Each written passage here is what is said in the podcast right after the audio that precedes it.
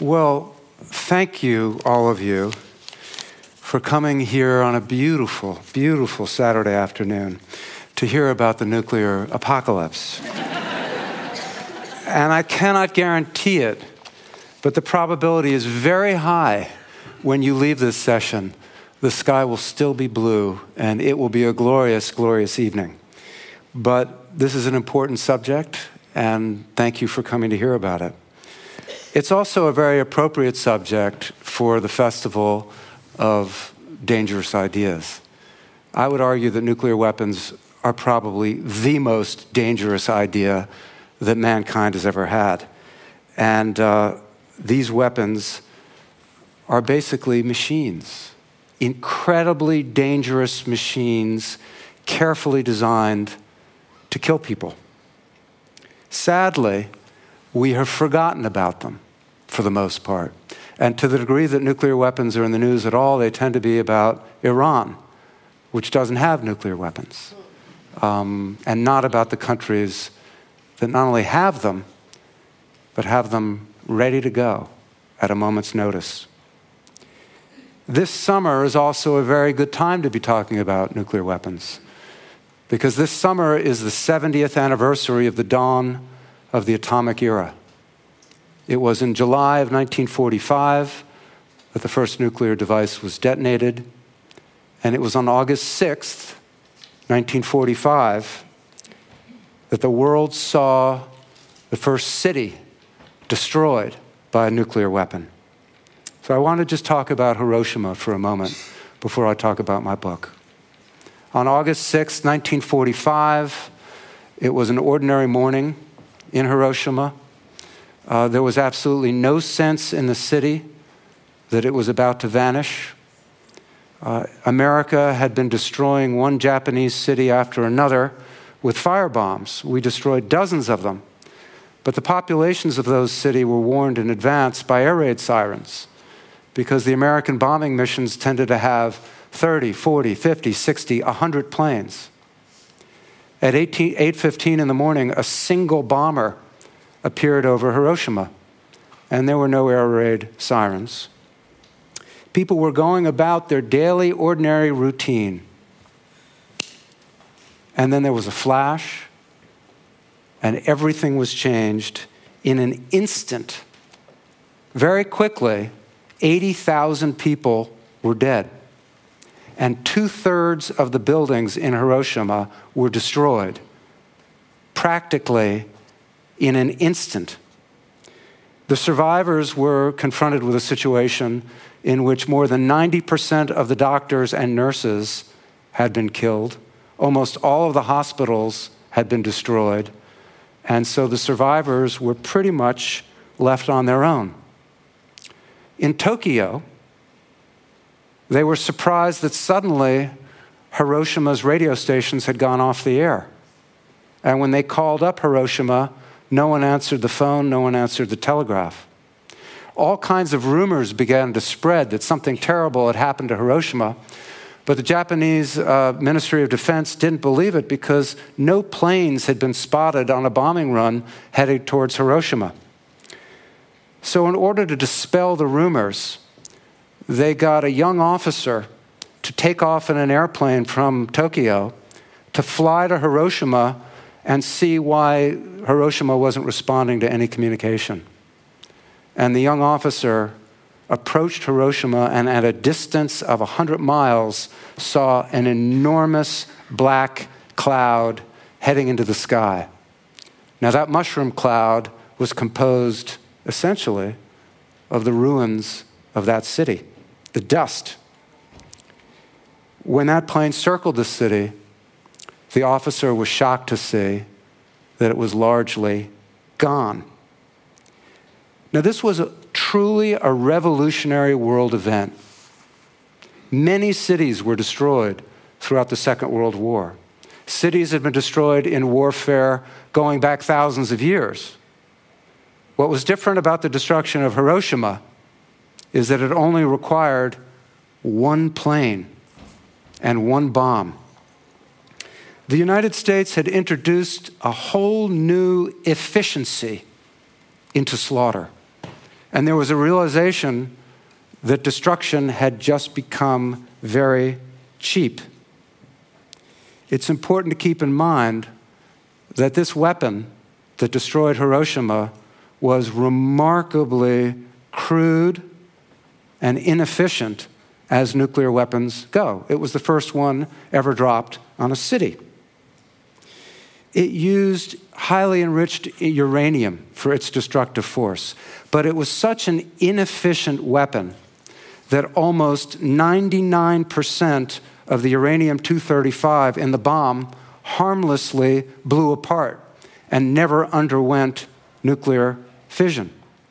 And of the roughly 1.4% of the uranium that actually did undergo fission, uh, most of it just turned into other radioactive elements. So when you think about what destroyed a major metropolitan area and killed 80,000 people and knocked down two thirds of the buildings in an instant, it was about seven tenths of a gram of uranium that turned into pure energy. Seven tenths of a gram. And this weighs more than seven tenths of a gram. So the most crude, inefficient, old fashioned nuclear weapon was still capable of unimaginable destruction. And there was a United States Senator who, after the destruction of Hiroshima, said, This is the most important thing that's happened since the birth of Jesus Christ. And I really think it wasn't hyperbole. So we've forgotten about these machines. And I certainly had forgotten about them. I mean, I grew up in the Cold War era. I was at university when it looked like a nuclear war might occur any day. And then the Cold War ended, the Soviet Union collapsed, and I stopped thinking about nuclear weapons. The origins of my book, Command and Control, lie with a visit that I had with the Air Force uh, about a decade and a half ago. And I was interested in the future of warfare in space. And I was spending time with an Air Force unit called the Air Force Space Command. It's not out of Star Trek, it really exists. And they are doing experiments with laser beam weapons and particle beam weapons and all kinds of new weapons that could destroy enemy satellites. And I was interested in this. And it turned out that a lot of the officers in the Air Force Space Command had begun their careers as launch officers in, with nuclear tipped missiles, with intercontinental ballistic missiles. So when we weren't talking about laser weapons, I started asking them questions about the Cold War, and they started telling me stories about nuclear weapons during the Cold War. And I just couldn't believe some of these stories. Stories of all kinds of accidents and mistakes and near misses that had never been written about but now that the Cold War was over, they felt comfortable talking to me about. And one of those stories really stuck in my mind. And one of the officers had been there that day. There was a Titan II missile that was in a silo in the little town of Damascus, Arkansas, in the foothills of the Ozarks in September of 1980. And they were doing routine maintenance on the missile. So they had a work platform right near the top of the missile. And this missile was the biggest missile the United States ever built. It was about the size of a 10 story building. And there was a worker doing the sort of thing that they did every single day without thinking about it. He had to just unscrew a pressure cap and put a little nitrogen gas in to repressurize one of the fuel tanks. Routine maintenance, like putting air in your tires before a long road trip. And while he was on the steel work platform, the socket fell off of his wrench. And the socket fell and it dropped and it hit the steel work platform and it bounced. And he reached for it and just missed it. And then the socket fell in a very narrow gap in between the steel work platform and the missile. The socket fell about 70 or 80 feet, hit the wall of the silo, ricocheted, and then hit the missile. And when it hit the missile, it pierced a hole in its metal skin. And suddenly, there were thousands of gallons of highly flammable, highly explosive rocket fuel pouring into the silo. And the reason that this was important is that on top of that Titan II missile was the most powerful nuclear warhead the United States ever built. That one warhead on that missile was three times more powerful than all the bombs used by all the militaries in the Second World War combined, including both atomic bombs. So, one warhead. And when you think of the images that you've seen of World War II and all the destroyed cities and all the explosions that had to level these cities throughout Japan, throughout Germany, one warhead in Damascus, Arkansas, more than three times as powerful. And once this missile was pierced and there was an explosive fuel filling the silo, the Air Force had no idea what to do. Missiles like this had been in silos ready to be launched for about 16 years, and nothing like this had ever happened before. Workers had dropped tools, they dropped flashlights. The tools would go all the way down to the bottom of the silo. It was a total hassle. You'd have to go down there, get the tool, climb back up. But nothing like this had happened before. And what ensued was a desperate effort to save the missile and prevent it from exploding and prevent losing control of this extraordinarily powerful nuclear warhead. Now, when I heard that story, I thought, that is unbelievable. Why have I never heard this story before? And after spending time with the Air Force, I went and started reading all these news clippings about this accident. And it was a big news story for about two days in the United States. And then it was forgotten. And the reason it was forgotten is that the Air Force and the Pentagon insisted that there was no possibility whatsoever that the nuclear warhead could have detonated. Everything was actually under control. And I did more research, and I did searches through the Freedom of uh, Information Act, and I found out that that was a lie. And that that very warhead had been cited in a top secret study just a few years before the accident as being vulnerable to a full scale explosion during an accident. So I started out to write this book that was going to be a minute by minute retelling of this nuclear weapons accident because there was extraordinary heroism by young 19, 20 year old airmen who risked their lives and wound up being injured in order to try to save this missile and prevent the state of Arkansas literally from going up in flames. Um, and as you know, that did not happen. So I'm giving away that part of the ending of the book. and if it had happened, it would have, this sounds again like hyperbole, but when you get to nuclear weapons, hyperbole seems appropriate. It would have changed the course of history. Uh, the young governor of Arkansas at the time, Bill Clinton, most likely would have been killed, as would, as would have been uh, his wife and their young baby, Chelsea. And the vice president of the United States happened to be not that far away in Arkansas that day. And if that warhead had detonated, it not only would have consumed Arkansas in firestorms, but it would have blanketed the eastern seaboard of the United States with lethal radioactive fallout. Still, even though you know that Arkansas didn't go up in flames, I think it's an incredible, incredible story. And I found in it so many themes that apply to other aspects of America's management of its nuclear arsenal. So I thought I would write a very short book about this one nuclear accident, and then I found more and more and more and more near misses in which we nearly had an all out nuclear war with the Soviet Union. And I came to look at nuclear weapons in a very different way.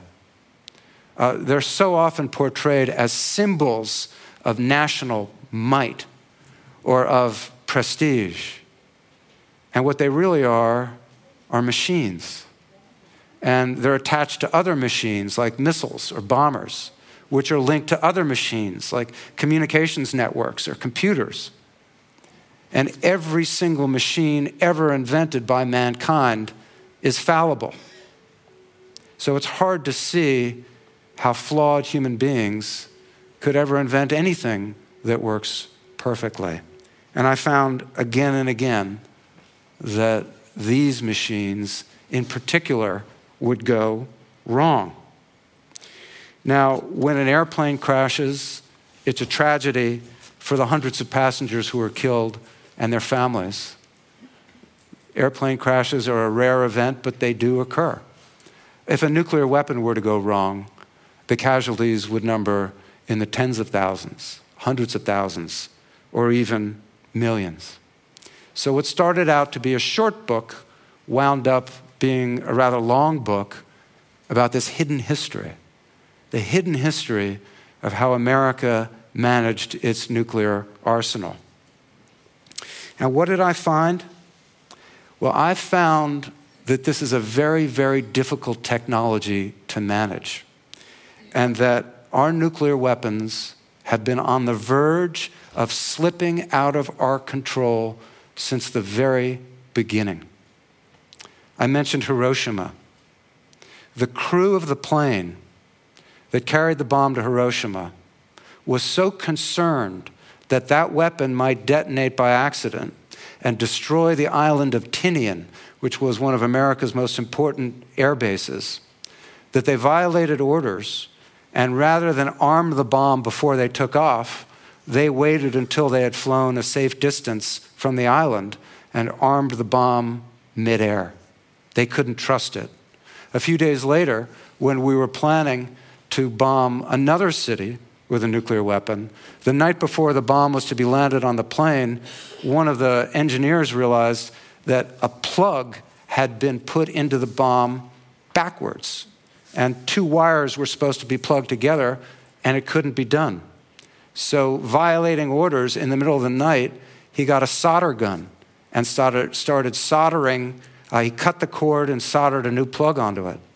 And he was well aware as he was doing this that the type of bomb that was used against Nagasaki was highly vulnerable to an accidental detonation. And a spark, a spark could have set it off. And that would have destroyed the island of Tinian. So that's how our experience with these weapons began. And there have just been a series of near misses ever since. Uh, one of the things that I found to be true, and that's one of the themes of my book, is that human beings are much better at creating complex technological systems than we are at controlling them and especially than we are at knowing what to do about them when something goes wrong. Now, during the Cold War, this was of existential importance. Within a decade of the destruction of Hiroshima, the United States had tested its first hydrogen bombs. We created weapons a thousand times more powerful than the bomb that destroyed Hiroshima. And once the Soviet Union had its own nuclear weapons, an arms race began that seemed unstoppable. I interviewed former Secretary of Defense Robert McNamara, who served in the Kennedy and Johnson administrations and became an ardent opponent of nuclear weapons. He told me he was scared to hell when he was Secretary of Defense of something going wrong. And I asked him, how is it possible that in the early years of the Cold War, the United States thought it needed 150, maybe 200 atomic bombs to totally destroy the Soviet Union? But by the time McNamara was Secretary of Defense, the United States had more than 30,000 nuclear weapons, a great proportion of them hydrogen bombs. And I asked Secretary of Defense McNamara, how did this happen? And his response was to understand the nuclear arms race, all I can tell you is each step seemed perfectly logical at the time, and step by step by step led to a place of total madness. Now, I mentioned how nuclear weapons become a symbol of national pride. The United States had 30,000, but the Soviet Union eventually had 40 to 45,000. And just managing this inventory of machinery was a remarkable challenge on both sides. So, what my book looks at is the American effort to control its own weapons. And not through treaties or arms control talks. I mean, how did we make sure we didn't lose one? How did we make sure that one wouldn't detonate by accident, couldn't be sabotaged, couldn't be used by one of our own officers without the authorization of the President of the United States? And it was a challenge. Uh, one of my favorite films is Dr. Strangelove, which is a farce about the nuclear arms race. But one of the problems with that film is that it depicted the officers and the Pentagon officials in charge of nuclear weapons as madmen eager to go to war and destroy their adversary. I interviewed a great many of them for my book, and the reality was actually more unnerving.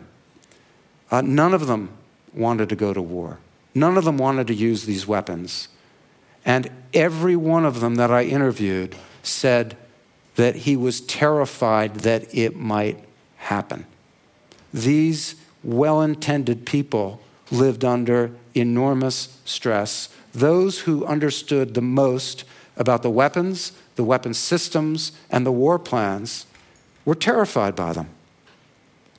I spoke to McNamara about another nuclear weapons accident that was one of the closest that we've come to having a detonation on American soil. There was a B 52 bomber carrying two powerful hydrogen bombs on a routine flight and there was a fuel imbalance in the plane. And the plane suddenly started to break apart midair. And as the fuselage was spinning and the plane was spiraling downward, the centrifugal forces pulled a lanyard in the cockpit. And that was the lanyard that a crew member would pull if we were over enemy territory and wanted to drop our hydrogen bombs. Now, these bombs are machines, they're, they're dumb machines. And in this case, these bombs didn't know they were over North Carolina, not the Soviet Union. And one of the bombs went through every one of its arming steps. And when it hit the ground, a firing signal was sent. It did not detonate full scale, but a single switch inside that bomb prevented this accidental detonation. That very switch was found to be defective in many other hydrogen bombs and was removed from service. And it was found to be defective when some ground crews removed the weapons from the bombers and saw that the weapons were fully armed. So, in that case, if that bomb had had one of those defective switches, the state of North Carolina would have gone up in flames, and the radioactive fallout would have extended as far north as Washington, D.C. And in speaking with McNamara about this, that would have been a big bummer. because John F. Kennedy had just taken office three days earlier and had given this stirring speech about the new frontier, and America was full of optimism. And we just came close again and again. As the Cold War progressed, there was a compression of time. If the United States had wanted to go to war with the Soviet Union in 1948, it would have taken four to five weeks for us to assemble all of our nuclear weapons, get them onto bombers, get the bombers into the position to attack. So even a surprise attack on the Soviet Union in the late 1940s would have taken a month and a half. By the 1960s, with nuclear weapons on missiles and nuclear weapons on missiles on submarines, you could make the decision to launch, and the Soviets could hit Washington, D.C. within maybe six or seven minutes after a submarine launched its missile, and the United States could destroy Moscow in roughly the same time frame. That meant an incredible pressure on decision makers about what to do if they felt that they were under attack. The President of the United States might have as little as five minutes to decide whether to retaliate or not before Washington was completely destroyed. So, in looking at these complex technological systems, one of the most important systems was our early warning radar system that would tell us if we were under attack. And the headquarters of this system was deep inside Cheyenne Mountain in Colorado. The organization was called NORAD, in charge of our early warning system.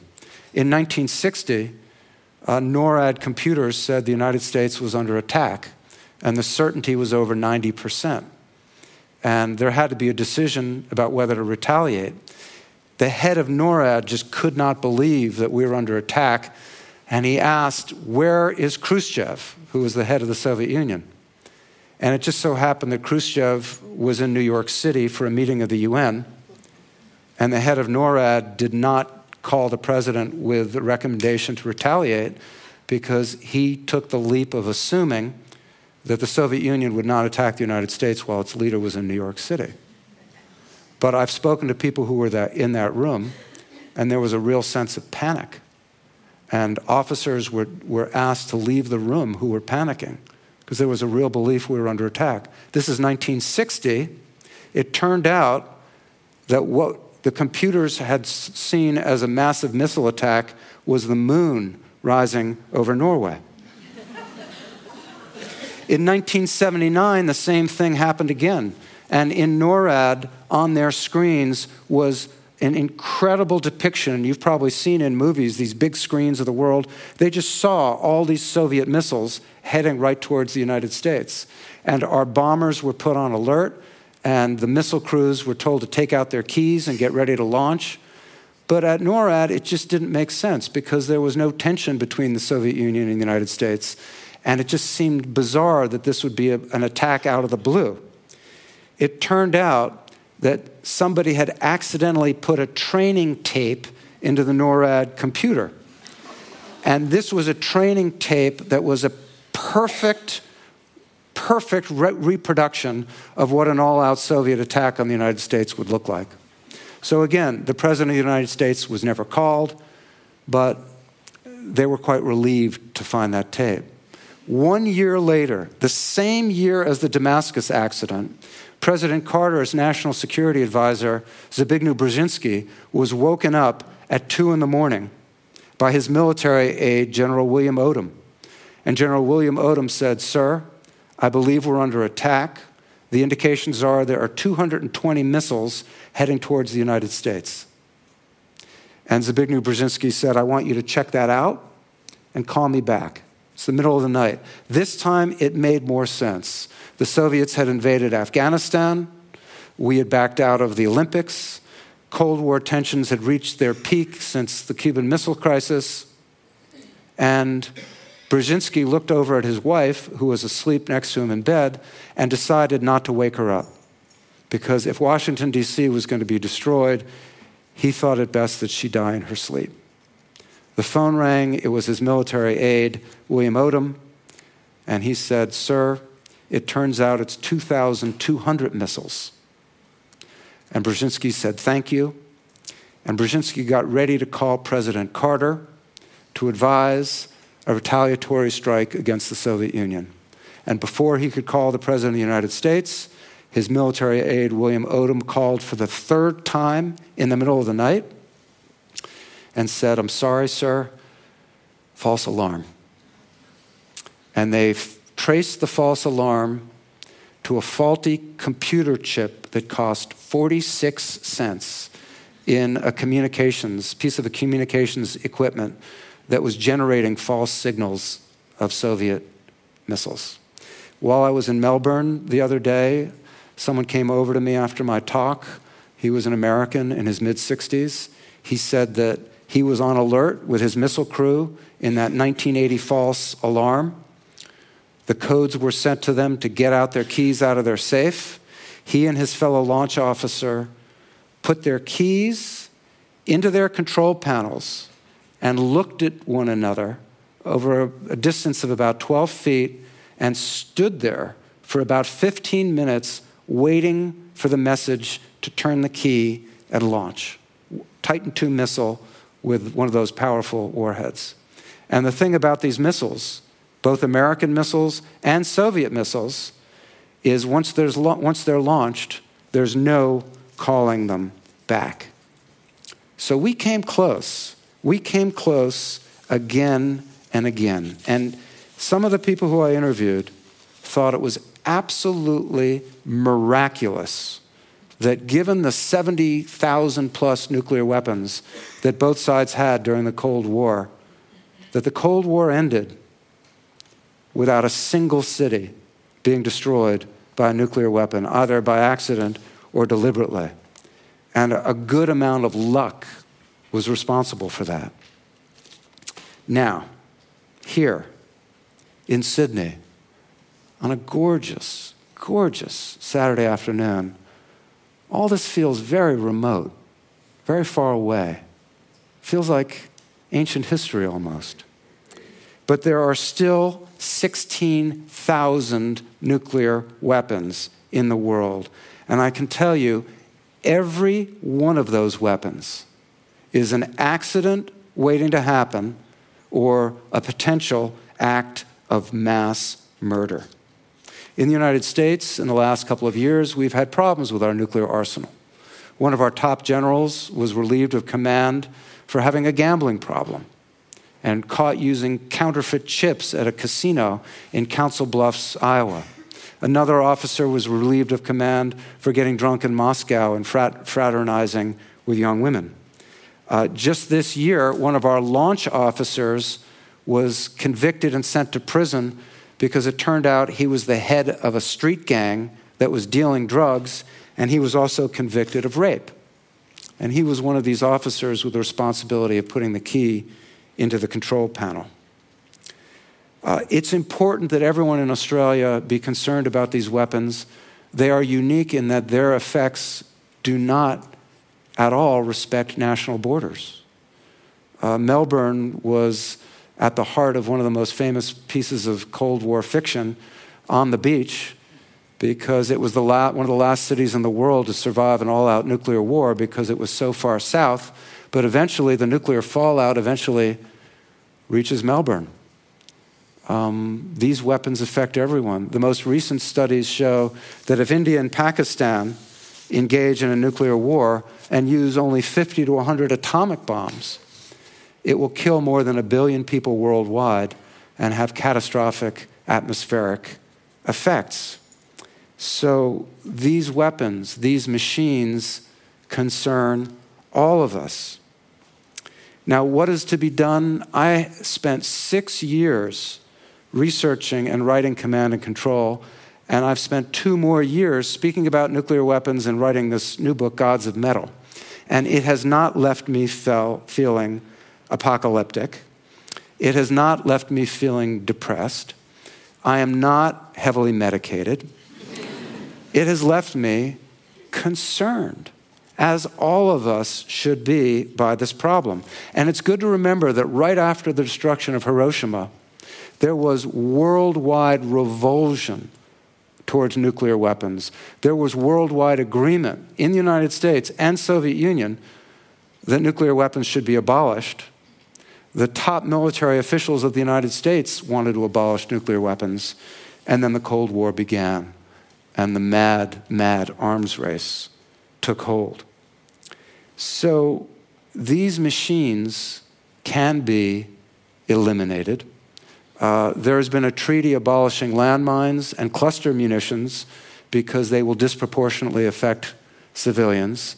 But nuclear weapons, more than any other weapon, will disproportionately harm civilians. Nuclear weapons, if they are ever used, will violate the Geneva Convention, which prohibits targeting and slaughtering innocent civilians. And again, Australia, uh, this isn't irrelevant for you. You're one of half a dozen countries in the world where nuclear weapons have been detonated above ground. Uh, the British detonated about 12 nuclear weapons here in Montebello, uh, in Maralinga, uh, thousands of servicemen were exposed to radiation. Uh, the British denied it. Australian pilots flew through the mushroom clouds, suffered terrible health effects. Uh, the British have never compensated. So there's not only that history here, but there's also a fair amount of plutonium that's still in the ground and scattered on the ground around Maralinga. And that stuff is going to be deadly 250,000 to 500,000 years. One last thing, and then I'll wrap up. There's also talk here of um, having a nuclear waste dump in South Australia and accepting the dangerous nuclear waste from all over the world. And this is the festival of dangerous ideas. That's not only a dangerous idea, that's a remarkably bad idea. I mean, human beings have had modern consciousness for 50,000 years, maybe, and agriculture for 10,000 years. And the notion that you can safely store this waste for 250 to 500,000 is absurd. And I mean, if you're eager to accept toxic waste from overseas, I'm glad to give you Donald Trump. And if he is your prime minister for a dozen years, he will do much less damage than accepting the plutonium residues from other countries. Now, other movements have succeeded against great odds to eliminate terrible harms. Uh, one of your citizens, Helen Caldicott, played a huge role in helping to end the nuclear arms race in the 1980s and the 1990s, leading massive demonstrations throughout the world against these weapons. And when I was born, there was apartheid. And Nelson Mandela was in prison, and the notion of him heading a free South Africa seemed absurd. Uh, when I was born, black people and white people couldn't stay in the same hotels in the United States, couldn't marry legally. And today we have an African American president of the United States who is committed to abolishing nuclear weapons. So huge changes can happen, but they don't just happen. People need to make them happen. This problem seems so overwhelming, but small steps taken by lots of people can lead to a big change. And I would argue that if you care about this at all, maybe the first step to take is to make sure that this beautiful country, and I've been driving around it, it's so beautiful. And the notion of accepting radioactive waste from all, all over the world is just so absurd that maybe that's a good place to start in reducing this existential risk. Thank you very much.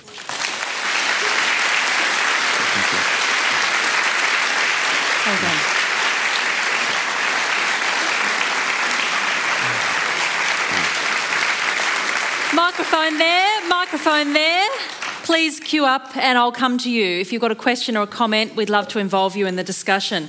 Uh, oh, gosh, so much to talk about, isn't there?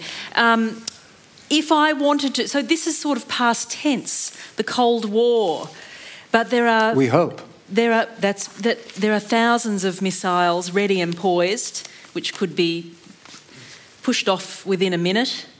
There are something like 5,000 nuclear missiles that America is a caretaker of, according to your book. Mm. So, if I wanted to do an FOI request now, what would I find out about more recent accidents and the, all the things that you've documented in this book? Those human errors, those accidents at existing nuclear facilities? Very little. Because they would not give you documents that pertain to the last 10 or 15 years, certainly not significant documents. And we've had accidents. Uh, in 2007, we lost track of half a dozen thermonuclear weapons for a day and a half. And they could easily have been taken by terrorists. They were inadvertently put on a plane, and no one realized they were putting nuclear weapons on a plane, and the plane just sat unguarded. Uh, a few years ago, we had 50 of our missiles suddenly go offline which meant that the launch crews could not communicate with their missiles. And this sounds absurd, but they sent security officers to every one of the silos to make sure the missiles were still there because there was a, a concern that someone had hacked into the system. And the silos have cameras, but they couldn't trust that what the cameras were showing was accurate. Mm. The head of the United States Strategic Command, who's recently left that position, gave a speech two months ago about his concerns about someone hacking into the nuclear command control system of the United States or Russia or China and launching a missile. And our launch codes are generated by the NSA, And the, the cryptography equipment for those launch codes are made by the NSA. And if Edward Snowden, a, a, lowly private contractor, can get some of our most top secrets, there's no evidence that he got to our launch codes. But the danger still exists, it's just not being discussed.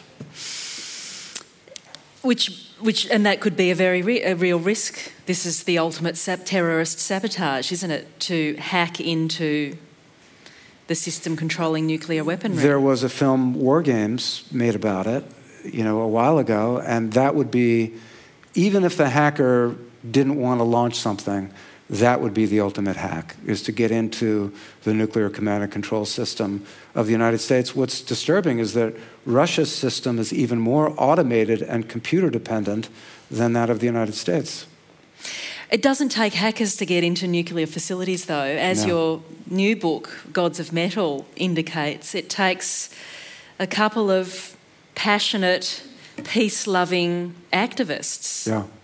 My, my new book, Gods of Metal, is about a break in at one of the most important nuclear weapons facilities in the United States. It's called the Y 12 National Security Complex, and it's where we store our bomb grade uranium. Now, that Hiroshima bomb used about 144 pounds of bomb grade uranium. At the Y 12 facility, they have about a million pounds. And if a terrorist wanted to steal enough uranium to make a very powerful nuclear weapon, it could fit in a gym bag. And there was a break in in 2012 at that facility. And there were three people who infiltrated and got right up to the wall of the building. Uh, one of them was a devout Catholic pacifist who was a great believer in St. Francis. Another was a Christian uh, pacifist anarchist. And the third was an 82 year old nun. and we are so lucky that it was pacifists who did this. And so in the book, I tell the story of this break in, but I also spent time with the Plowshares movement, which is a group of Christian pacifists in the United States who have been breaking into nuclear facilities with nuclear weapons for the last 30 years. And if they can do it, then people whose motives are much less benign can do it as well. So the, book is an exploration of their philosophy. Uh, of pacifism and their resolute opposition to all nuclear weapons, but it's also a, a, look at the threat of nuclear terrorism today and if you have a nuclear waste dump in South Australia, I guess I'm kind of fixated on this, uh, that has plutonium waste in it, um, you create the possibility of nuclear terrorism here. We might pick up on that question in relation to your thoughts about nuclear energy as an alternative to coal-fired power stations, yeah. which is you know gaining traction around the world. That argument. Uh, thank you. A question at number two. Thank you very much for the talk. Um, what do you know of Israel's uh, nuclear arsenal? Assuming that exists, isn't that likely to be a great potential for some kind of deployment in the short term? In a nutshell, uh, the Israelis developed nuclear weapons with deliberate assistance from the French, who gave them the reactor technology. And there's some evidence, and I write about it in my, good, my book, Gods of Metal, that Israel uh, was aided by stealing bomb grade uranium from the United States. There's evidence that there was a break in at an American facility uh, and that they got a significant amount of bomb grade uranium that way. Israel has had nuclear weapons for over 40, I'm trying to think about, maybe almost 50 years and I'm not defending their possession of nuclear weapons. I would love to see a nuclear free Middle East, but they haven't threatened to use them. Uh, one of the reasons that Iran, in its own interest, shouldn't have nuclear weapons is that if Iran were to have a nuclear weapon, it would probably be more likely to be hit by nuclear weapons either by Israel or by the United States. Not to mention the risk of accident that every country that has these weapons has to keep in mind that they may be destructive to themselves, not just to their adversaries. So there has to be a nuclear free Middle East. Right now, Israel is the only country that has nuclear weapons, and that process is going to be complicated, but it really needs to occur. Question.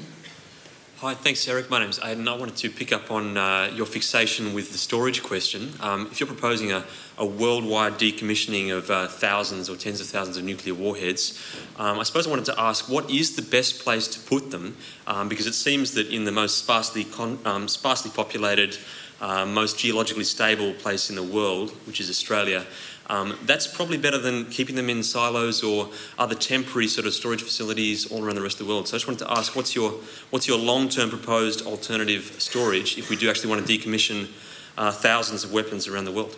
Good question, thank you. Yeah, well, I'm going to start with a flippant answer. And that would be you know, Donald Trump has properties throughout the world. and he's a, he has an extensive real estate empire. He's your front runner on the Yeah. Republican side of things at the moment.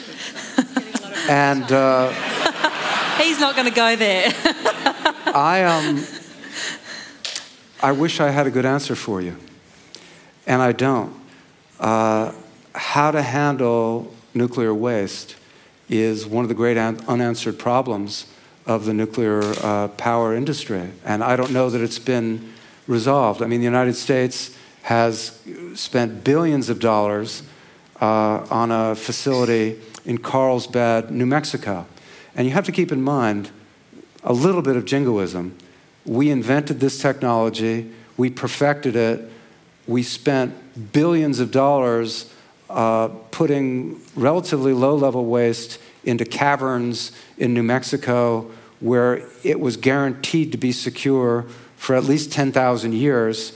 And uh, we've already had an explosion and massive contamination after 15 years. So I don't think anyone's fully answered this question, and no offense to Australia, but I don't believe you have. Thank you. Could I momentarily? Yeah, please. Very brief because we've got Sure. other people. So No, got but please. Just, uh, I mean, the question in Australia is about um, the way up with coal in particular, and there was a movement in Australia to try to put underground our coal waste, our carbon dioxide as well.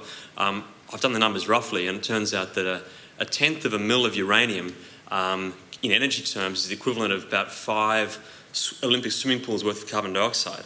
Isn't that a harder underground storage problem to tackle, to kind of put the entire world's carbon dioxide underground than, than tiny little bits of uranium? we might come back to that unless Yeah. you want to comment now. Do you want to make a comment now? I would say that um, there are renewable sources of energy that don't leave a residue that's deadly for 250,000 years. So I, I don't think that there's an inevitability about nuclear energy, and I don't think that Australia, which has incredible potential for renewables, should now, in the year 2015, get involved in nuclear power and nuclear waste storage. That's just my, that's my opinion. Thanks, thanks. Uh, another question. Thank you. Number two. Hi, um, I have read that if only 1% of the nuclear weapons which still exist today detonated, the world would be destroyed in its entirety. Do you think the international community is doing enough to prevent the proliferation of these weapons? Yeah. Um, I don't know that the world would be destroyed in its entirety, but there would be significant climate effects, and it would be horrendous beyond words. The, the world community is doing nowhere near enough uh, to deal with the issue of nuclear weapons. Uh, countries that have signed the Nuclear Non Proliferation Treaty have all agreed Firstly, if they don't have nuclear weapons, never to have them. That's one other reason why Iran should not be allowed to have nuclear weapons, because they signed that treaty. But the other part of it is the five countries that under the treaty are allowed to have nuclear weapons are supposed to be committing to reducing their arsenals, which the United States and Russia have done, but also to abolishing nuclear weapons. And there really needs to be a renewed push for the abolition of nuclear weapons, because the alternative I believe, is accepting that at some point, somewhere, another city is going to be destroyed by a nuclear weapon. Where's that push going to come from, do you think? I mean, yes, Obama has stated he'd like a nuclear free future. Yeah. But that's not enough. That's not enough Well, I- I to have- state the vision. I have great respect and admiration for my president on this issue. He gave, as his first foreign policy speech in 2009, a very strong statement about abolishing nuclear weapons. And politically, he put himself here.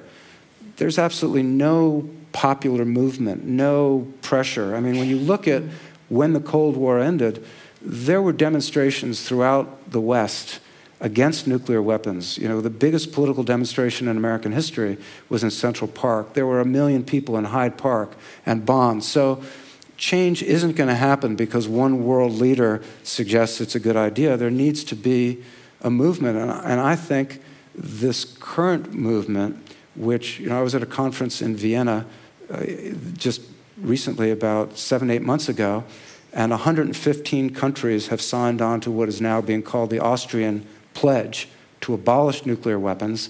And uh, what that means is looking at them, as I said, in the same way as landmines, cluster munitions, as fundamentally inhumane things. There, there are 200 roughly, there are roughly 200 countries in the world, and there are only nine that have nuclear weapons. And somehow the other 190 are in existence still. The dynamic in the Cold War was that Russia and America having uh, nuclear weapons was a, a, deterrent. It was a peace, mm-hmm. a, a, peace gesture, ironically.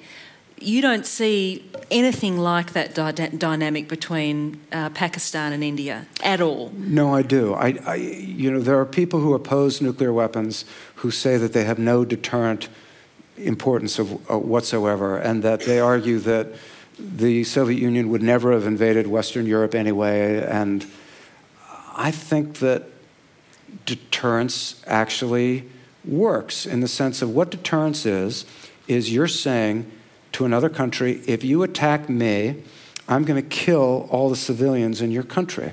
It's essentially a form of hostage taking. It's taking the civilian population of your adversary hostage. Now, that's effective until one day it's not. There's nothing physically to prevent your adversary from attacking you, it's a psychological state of mind. And unfortunately, in the 21st century, we have ideologies that are celebrating the slaughter of civilians, that are celebrating the destruction of buildings of enormous cultural significance, and that think that dying for the cause is a way to get to heaven. Uh, nuclear deterrence is meaningless mm. in that sort of situation. Mm. And in order for nuclear deterrence to work, even in secular societies, you have to have weapons on hair trigger alert ready to be launched at a moment's notice. So I do believe that nuclear deterrence helped to prevent a third world war between the United States and Russia, but it almost caused one too. And we were very, very lucky to get out of the Cold War without hundreds of thousands, if not millions, of people being killed. How much longer will that kind of luck prevail? And that's the question for today, isn't it? Thank you very much. Number one. Thank you for your research into this, Mr. Schlosser. Um, so, the anecdotes about human error certainly are discomforting, but I was wondering if we are, I can't help but feel that we are missing a greater element in this, in the sense, in, in, that the political ideology that ensures the continued existence of nuclear weapons and the fact that every effort, I suppose, the effort into um, disarming them and planning for future storage and neutralization is um, in disproportion to the effort that is going into development of it. I wonder if you share that, that view that beyond human error, there is political political barriers that need to be broken down. And in the course of your research, if you can illuminate maybe three points that um, targets those barriers. I think one of the biggest barriers is just the mentality that these weapons confer prestige in any way. Uh, you have a country like Pakistan, which has a gross domestic product that is one sixth that of Australia, and yet has a population nine times the size of Australia. Uh, and yet the nuclear weapons program gets billions and billions of dollars and is seen as turning Pakistan into a world power. The same is true for North Korea, which has starvation amongst its people, but is still considers that nuclear weapons are a sign of prestige. Uh, there are countries that have embarked on nuclear weapons programs and then decided not to build them. Uh, Latin America is a nuclear free zone, and yet Brazil and Argentina certainly had the capability to build nuclear weapons. Uh, South Africa, we now believe, had nuclear weapons, and uh, before the ending of apartheid, dismantled its program.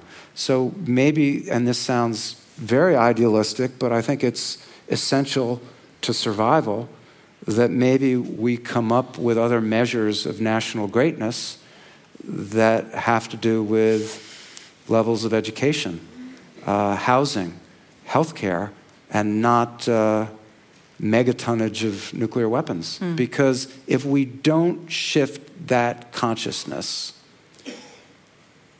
terrible things are going to happen. Not necessarily here, not necessarily in the United States, but India and Pakistan. I talked about the compression of time. Uh, a missile from India to Pakistan or vice versa, five to six minutes. Uh, if there's a period of high tension, whoever shoots first in a nuclear war is more likely to come out better off. So there will be enormous pressure for one of those sides to use their nuclear weapons. And if they have a computer glitch, or if they have the kind of technological problems that we did during the Cold War, you could even have a nuclear war based on a mistake. So there's not an easy solution, but I feel like we have to be pushing in that direction. We, we, we, have to finish, so I'll just take these two questions in a row, just if you could ask them, because uh, you've been waiting and, and uh, I'll get into trouble, but that's okay. Just yeah. two, we've got two more minutes for the event. Okay. Um, so, with nuclear technology, there's a lot of risk. There's the risk that the uh, waste will be dumped illegally somewhere, possibly in a poorer country. There's the risk of technological failure, as you've been describing. There is the risk that one country will drop a bomb on another. And now there seems to be this other risk that if one country begins to decommission the bombs, it will then become more vulnerable or seem more vulnerable to outsiders. So, given all of these different risks and the complexity, where do you begin with this process of trying to get less nuclear technology in the world today? Yeah. Okay. Could we just take that question as well? Um, yeah, sure. Uh, with the uh, human and mechanical frailties that you've discussed, do you think we're more at risk from, say, domestic accidents or from accidental launches? And if it would be a domestic accident, would that lead, likely lead on to a, a sort of launch scenario? Both related, all fantastic questions. Thank you for that. Go for it. Uh, there's, there's so many. Answer all those questions. Solve the world's so many, problems. there's so many parts to that problem of where to start, and different people may want to start in different places. So, campaigning against, I'm an opponent of nuclear energy. I have friends who are environmentalists who think it's the solution.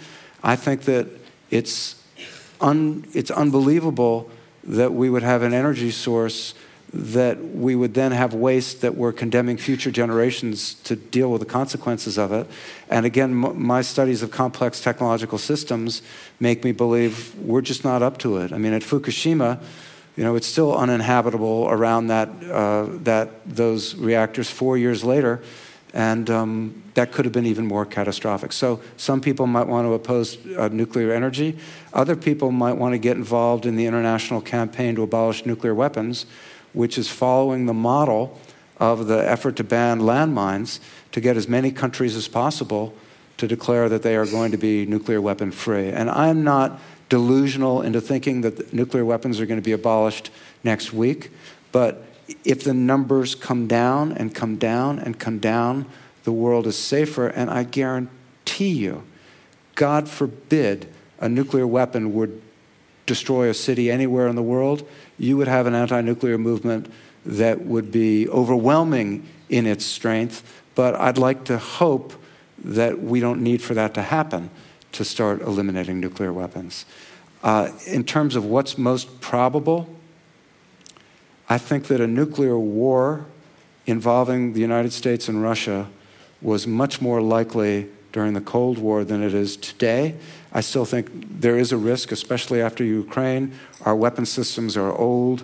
The officers who are in charge of them don't have the same experience that the officers had in the Cold War.